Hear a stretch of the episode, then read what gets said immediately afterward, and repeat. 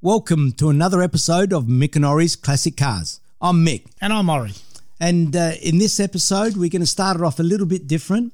Uh, we're going to read out a little bit of a letter from Motorsport Australia and Targa regarding the 2021 Targa that's just just occurred in Tasmania. Ori, Dear competitors, officials, and the wider Targa community, it has been a tough few days for our motorsport family as we mourn the tragic loss of three wonderful people who sadly lost their lives doing what they loved. On behalf of both Motorsport Australia and Targa, we once again extend our sympathies to their families, friends, and of course to the wider community impacted by these tragic events. Shane Navin, Lee Mundy, and Dennis Neagle remain in our thoughts now and into the future. Their contributions to the sport over many years will not be forgotten. Yes, it was a very difficult time the last couple of days of Targa. Uh, very somber. Um, the thoughts go out to these people and their families. It was certainly um, not a very nice note to leave. Yeah, I mean, uh, Mick, you were lucky enough to do a couple of Targas. Um, this was my first Targa, and I must admit, the first you know three days, four days was fantastic. And then when you hear the news of you know someone losing their life, it uh, it did it did change the event, didn't Yeah, it? when I heard on Friday about about lunchtime, there's some distressing news that has has occurred.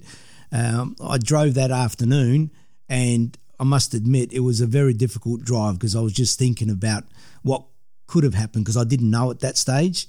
And then the next morning was even more difficult, starting the morning, and then we hear of the tragic news, another two, well, two on on the Saturday. So Yeah, and I think it just reiterates the fact, yeah, it's a dangerous sport. What we're doing, uh, rally days, track days, and all these, you know, um, Targa Tasmania, Adelaide rallies, whatever rally you're doing, it's still very, very dangerous. And they do say, look, motorsport is dangerous, and you know you go into it knowing uh, what could could eventuate, um, but normally it's fairly rare. But unfortunately, in this case, uh, it didn't eventuate like that. So, but anyway, you drove in it for the second year, Mick. for the second year, Or the second time you've second done time. Targa So now. the last time was 2019. Um, they didn't have the COVID, uh, sorry, Targa in COVID, and this one here. Same setup. We drove over from from Adelaide to Melbourne. So I drove the Dino, the 74 Dino 308 GT4, and we shared the driving with you, Ori. That was uh, Yeah, I loved it. a bit noisy, but we got there all right. Yeah, and I really, it was actually the longest drive I got to drive the Dino. And I really started to appreciate the car so much more than just the little drives I've done around the city. Having driving it, you know, across to Melbourne on a beautiful highway, fantastic. And Great. how smooth is it? It really drives very smooth. I mean, we're talking about a standard setup car, 1974. It was they were ahead of their time when you compare them to the equivalent Australian cars and that. It was certainly Look, 100% comfortable, number one, tick. The engine growl and noise at 3,000 revs, tick. The gear changes, Smooth. seamless, Yep, smooth. beautiful. Just go, like the braking. Yeah, you know what? A little bit difficult steering at low speeds around, but we weren't, you know, we weren't really doing car park speeds to, you know, feel that. But you can, it's a heavy steering wheel. Don't get me wrong, it hasn't got uh, power steering. But otherwise, Mick, just beautiful. yeah, clutch, beautiful- clutch is a little bit heavy, but clutch is a little bit heavy, but beautiful, You beautiful drive. I really sat- appreciated it. sat on that speed all all day long. No problem. We ended up doing 800 and something kilometres, Yep. you know, to get there. Yep. We went with a competition car. So the competition car, which was the AC124, the Fiat, a lovely little car. So that's completely redone, remodified to a race car. That is Roll cage. that is purpose built, purpose built rally car uh, in uh, the thoroughbred class. So they were limited to 130 kilometres an hour, I think, something like that. But he still left the original engine. It's the original engine. I mean, they did do it up, of course, but yeah, it's original engine, so it's in that category. And uh, that went on a trailer, so that got trailered to to Melbourne, Yeah. and then it comes off the trailer at Melbourne, or you know, was Near enough. yeah, Yep. yeah, Meredith, whatever, and then we go over on the Spirit of Tasmania. Um, Mate, and I must admit, we've got some photos and we'll we'll put them on Instagram. But seeing all the classics and all well, all the cars, right? There's a heap of classics. Lining up to get onto the Spirit of Tasmania to go across. Yeah, that was great, especially the waiting because you got to walk around the cars and have a look at them all. Fantastic. And when you park on there, the, the boat's huge. There's classic cars everywhere. When I say classic cars, there's a lot of modern ones there. There's a, a big group of Lotus because they're very good at Targa. yeah. Um, Porsche. Plenty of Porsche. Yeah, plenty we'll of get Porsche. to that. Maybe too many Porsches, but a lot of Porsches. A lot, of Porsches. Um, there's a big, big variety, all sorts. Oh, mate, Mercedes Benz, Bentleys, Volvos. Actually, you know what? It's easier to name a car that wasn't there, a make of a car that wasn't right. there, because everything was covered. It was fantastic to see. Alfas, and some, Fiats. and some, you know, obviously rally ready. They were racers with the roll cages and set up to rally, and others were tourers, but they were just, you know, looked pristine, ready to go. And how about the gentleman that bought his brand new Mustang? A brand new Mustang, a Type uh, J- R spec, R spec um, Mustang. Mustang, How many kilometers do they have on it? 700 kilometres. you know, he's, and he's brought it across the Targa Tasmania. And not knowing what Targa Tasmania was going to be when we got there, Mick, although these, these guys are fantastic. The Lamborghini, Lamborghini? SV, uh, SV Super Veloce, Lamborghini um, uh, Murcielago. Uh, uh, No, uh, Aventador. I think. Aventador. Yeah. Sorry, yeah. Yeah. So, unbelievable. So it, it is it is surprising the variety of people that you get. Some have been doing Targa for many many years, and we're talking you know thirty years or, or whatever. Well, twenty nine years of Targa. Uh, well, David, the in the competition Fiat, he's done twenty. 20 years, yeah. Competed, acknowledged on the uh, on one of the nights as participating in 20 Targas. Just phenomenal. And the other thing is, I noticed how many husband and wife teams. Well, you can do it because in the tour, well, even in the competition, you got husband and wife teams. Well, you know, like uh, And- and- David and, Kit, Yeah. they they do it together. That's unbelievable. But yeah, there's some older participants. And you know, obviously they go their their pace, but they participate and they love it and they do every Targa around the world, which is fantastic. Yeah. And, you know, I must admit for myself, especially after the little incident we had in 2019, I was more focused this time. I had Colin Karate as, as a navigator that's done a lot of navigating. Well, I think this was his 12th or 13th Targa he Yeah. mentioned. Apart from the Adelaide rallies and other rallies he's done, he's done plenty of. So it was reassuring to have someone like that, you know, reading the book. So how different was that for you, Mick?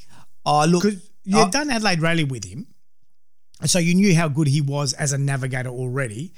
But going into Targa, Oh, look, it gave me a lot of confidence for two reasons. One is, you know, he would be able to read the book and what, you know, Targa officials give you and preempt what's going to happen or, you know, what corners and how difficult and things like that.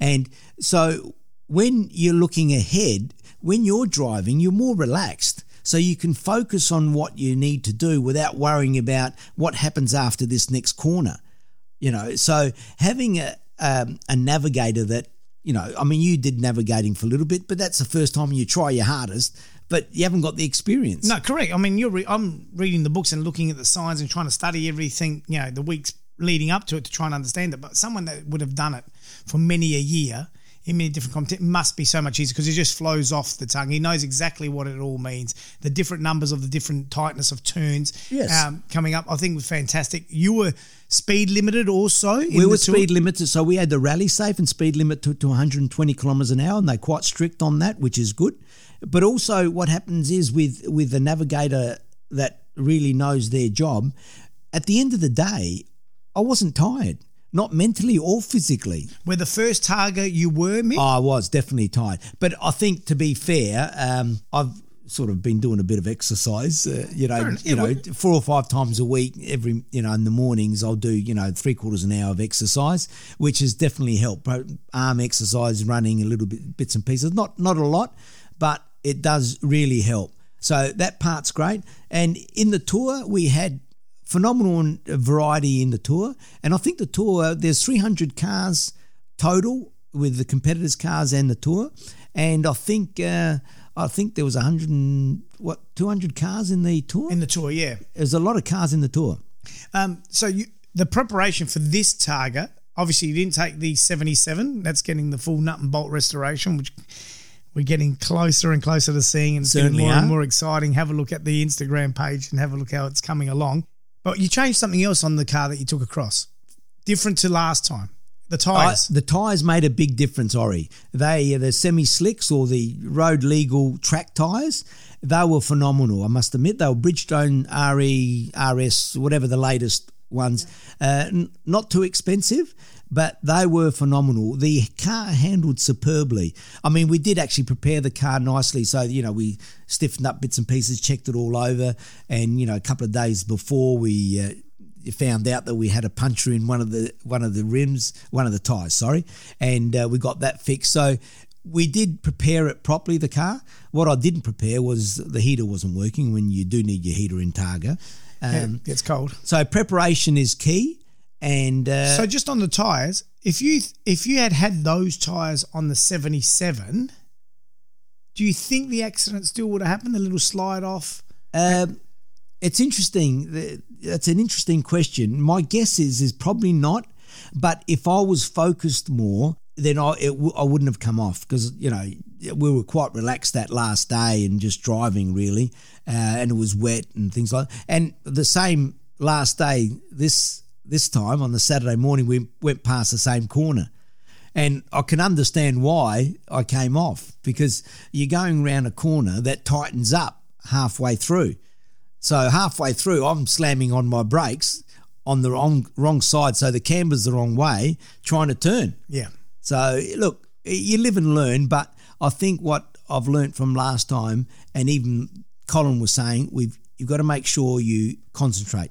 Don't worry about taking photos, videos, things like that while you're driving. Concentrate. Yeah. I, having done that twice now, Mick, some of the roads you did, well, some of the um, stages would have been the same or they changed them? No, a lot of them were the same, but they do introduce new ones every now and then. They're Yes. doing the same ones. Did that help, having done them before, or had you forgotten them? I Not mean, really. I've forgotten. I'm look, you know, because I don't regularly do that, and you get told where to turn left, turn right. You know, it's a seven, it's an eight, it's whatever it might be.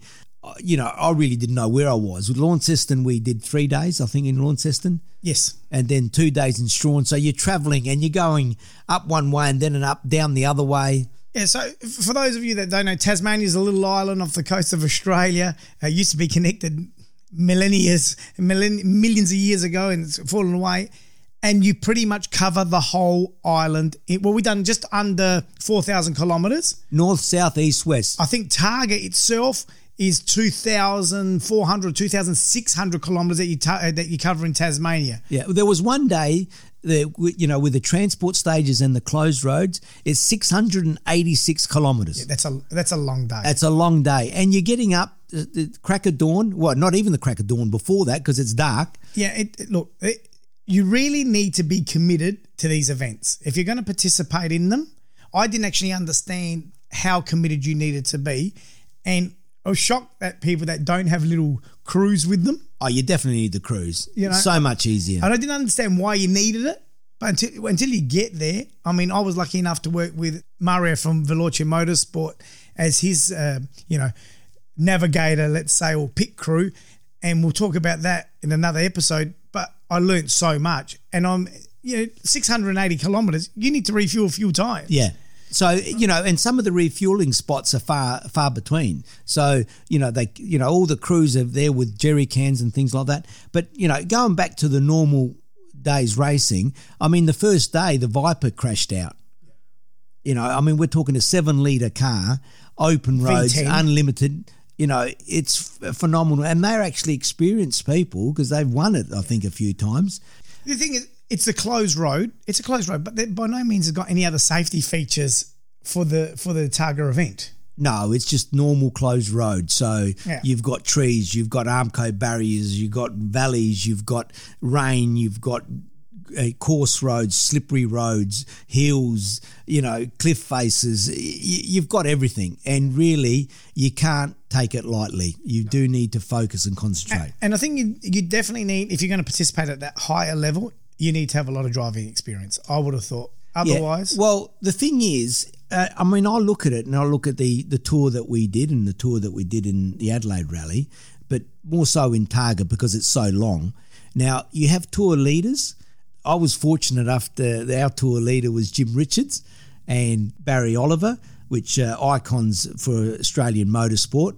and um, and he's won Targa Tasmania outright himself. I don't know how many times, but them two together, Ori, how many how many Targas did they do? Uh, they've done well. They've done I think over an eighty. He's done no. He's done seventy eight or seventy nine events. He's about to complete his. Well, I think this was the 79th Rallies. Rally, and uh, next year where Targa celebrates their thirtieth anniversary will be his eightieth Targa event. That's unbelievable. And you know, so I was I was fortunate enough to be he was the lead car, I was behind him a few times.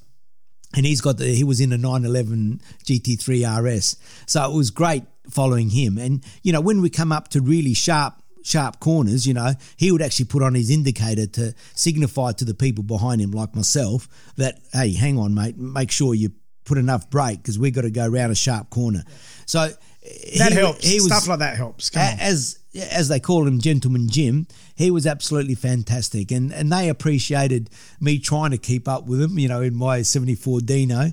Um, but it, it was great following someone that you'd had confidence in as well. Oh look, there's no overtaking. No overtaking on the closed roads. No, correct. So you know, there's no racing per se. You you know, in the tour. No. However, what happens is some some people can go uh, want to go slower. Some actually want to be more spirited. You know, I like to drive spirited. So what happens is as the as the stages go on, then you mix and match. So the slower car will go towards the back.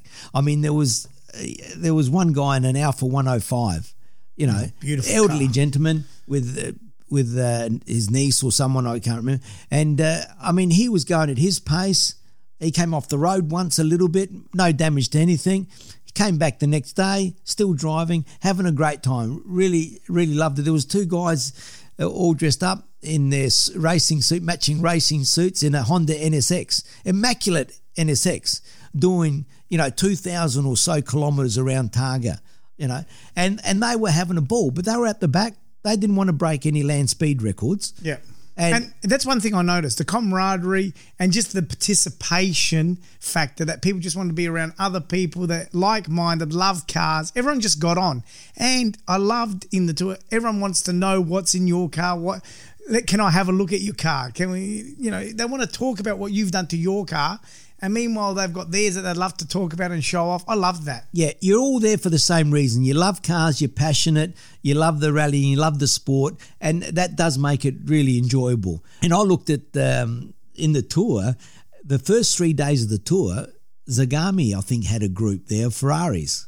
Oh, yeah. So I noticed that too. Yeah. So Ferrari's only there for the first three days. Yeah, so they come from Melbourne, so it's an easy trip for them to go on the Spirit of Tasmania. They do the Launceston cycle, which is three three days of you know just Still six stages a day, still 18 different stages. Yeah, and not only that, we had gravel, we had wet. I mean, those those cars were getting used.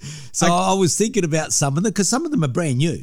well, I'm glad you said that, Mick, because that's what I didn't realise going to Targa. I thought oh, this is going to be great. Like, you know, like Adelaide Rally, the roads are fairly good. There's no dirt, there's no gravel. There, mate, some of the conditions of some of these Ferraris I saw on day one or two, day two actually it was, f- covered in mud. Yep.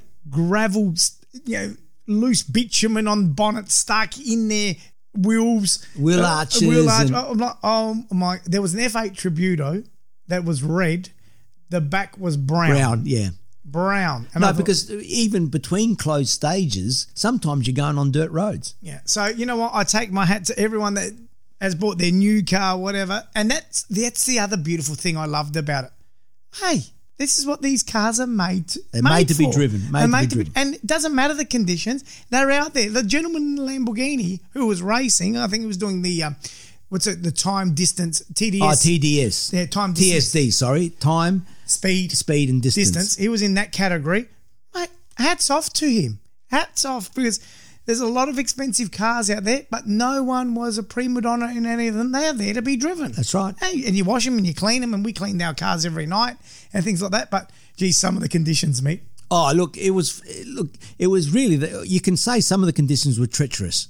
It's a it's a grueling six days for man and machine, as they say. Yeah, one hundred percent. It actually, if you're not comfortable putting your car through the paces, because it's not going to come back the condition that it left. No. That, That's You're right, for sure. There is going to be something on the car, you know, stone chip, you know, whatever. You're going to have something that's gone wrong. But look, a lot of them would, you know, for example, the Ferraris, most of them would have had uh, PPF, paint Yeah. protection film. So, but even that, you know, if it's not fully wrapped, and even if it is fully wrapped, some of the stuff, you know, you're going to get damaged. Oh, 100%. And look, I, I showed my wife some of the photos when we got home, and she said, And you were going to take your car there, were you? I was like, You know what? Ha- having not known what it was all about, You would have taken it. absolutely. Yeah.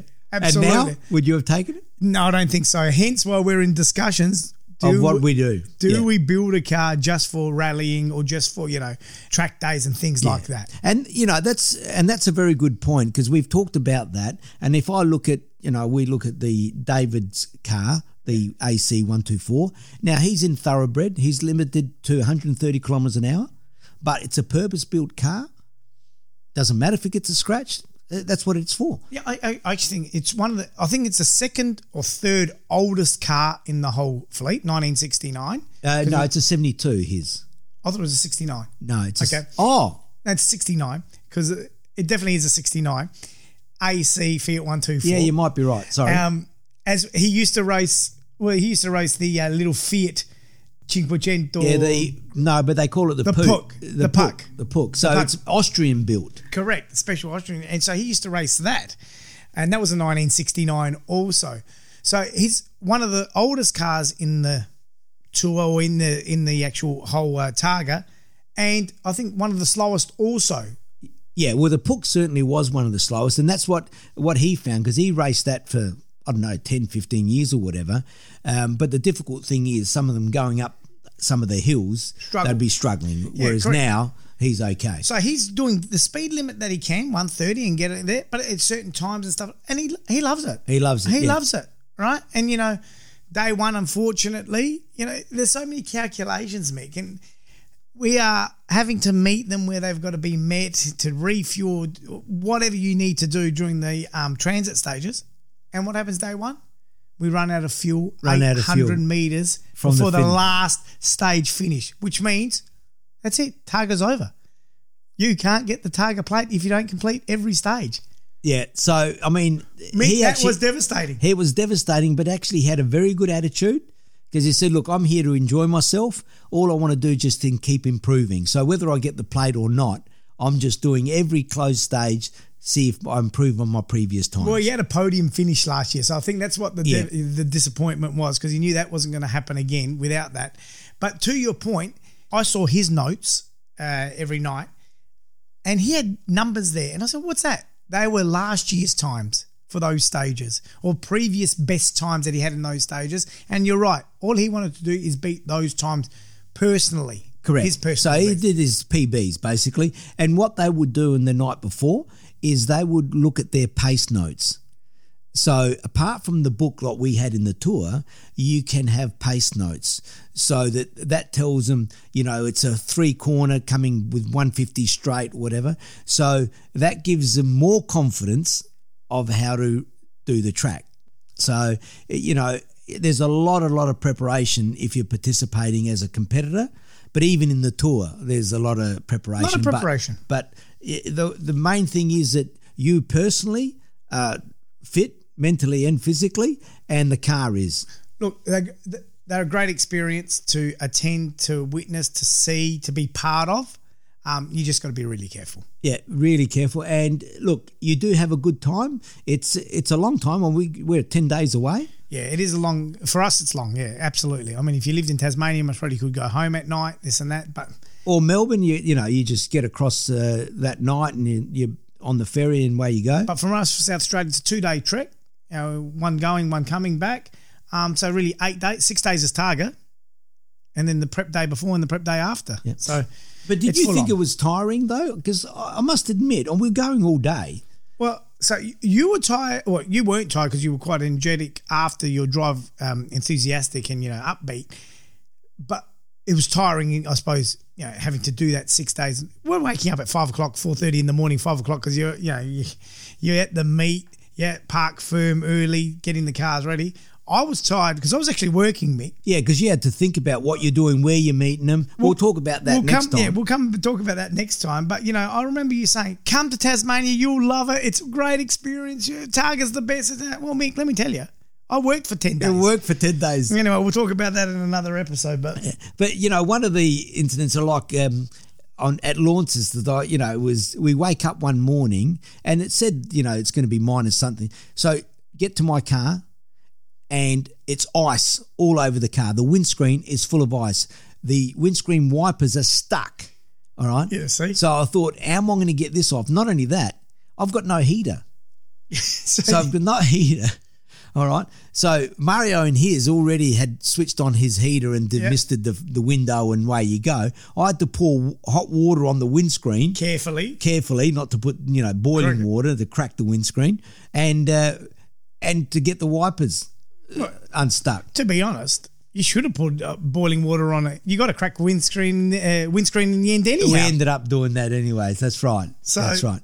But so uh, the problem with Colin though, and myself in the car, it was freezing in the car, and to defog the the uh, windscreen, didn't have a heater, so I put the air conditioner on.